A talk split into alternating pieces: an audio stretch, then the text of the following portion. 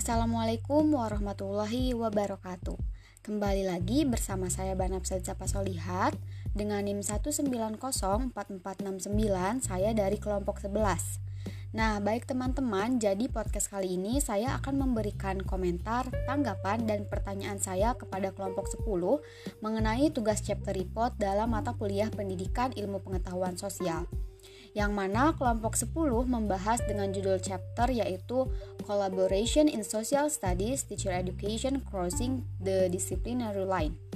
Nah, pertama-tama saya akan mengomentari podcast yang sudah dibuat oleh saudari Vanisha dan saudara Iqbal. Untuk podcast yang dibuat oleh saudari Vanisha ini tidak terdengar suaranya, hanya terdengar suara musik latar belakangnya saja.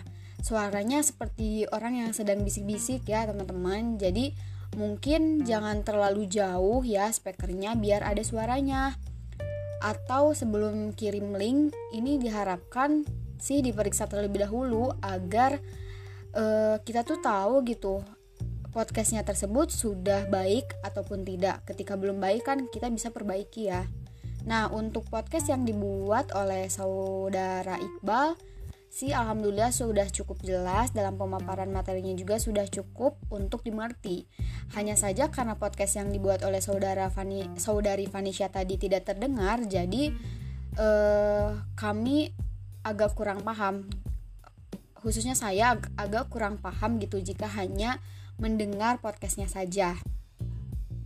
Nah, untuk PPT ini menurut saya sih sudah cukup bagus, sudah cukup menarik, meskipun tulisan-tulisannya tuh agak kecil tapi sudah cukup bagus, sudah mantap.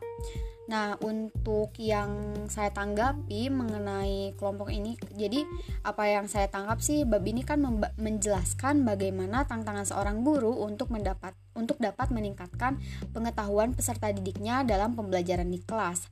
Sebenarnya saya setuju bahwa tantangan utama seorang guru atau pendidik itu yaitu bagaimana mereka dapat menyalurkan pengetahuan atau pengalaman mereka dan memberikan suatu pengalaman belajar yang relevan kepada para siswanya sebagai bentuk tanggung jawab dari mereka.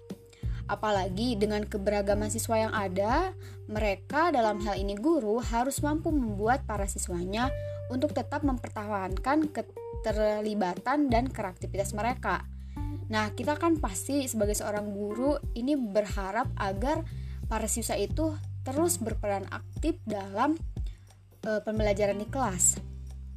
Nah, di sini saya mau bertanya kepada kelompok 10. Jadi, kalau Indonesia kalau di Indonesia nih, bab ini sebenarnya menjelaskan kolaborasi dalam bentuk apa.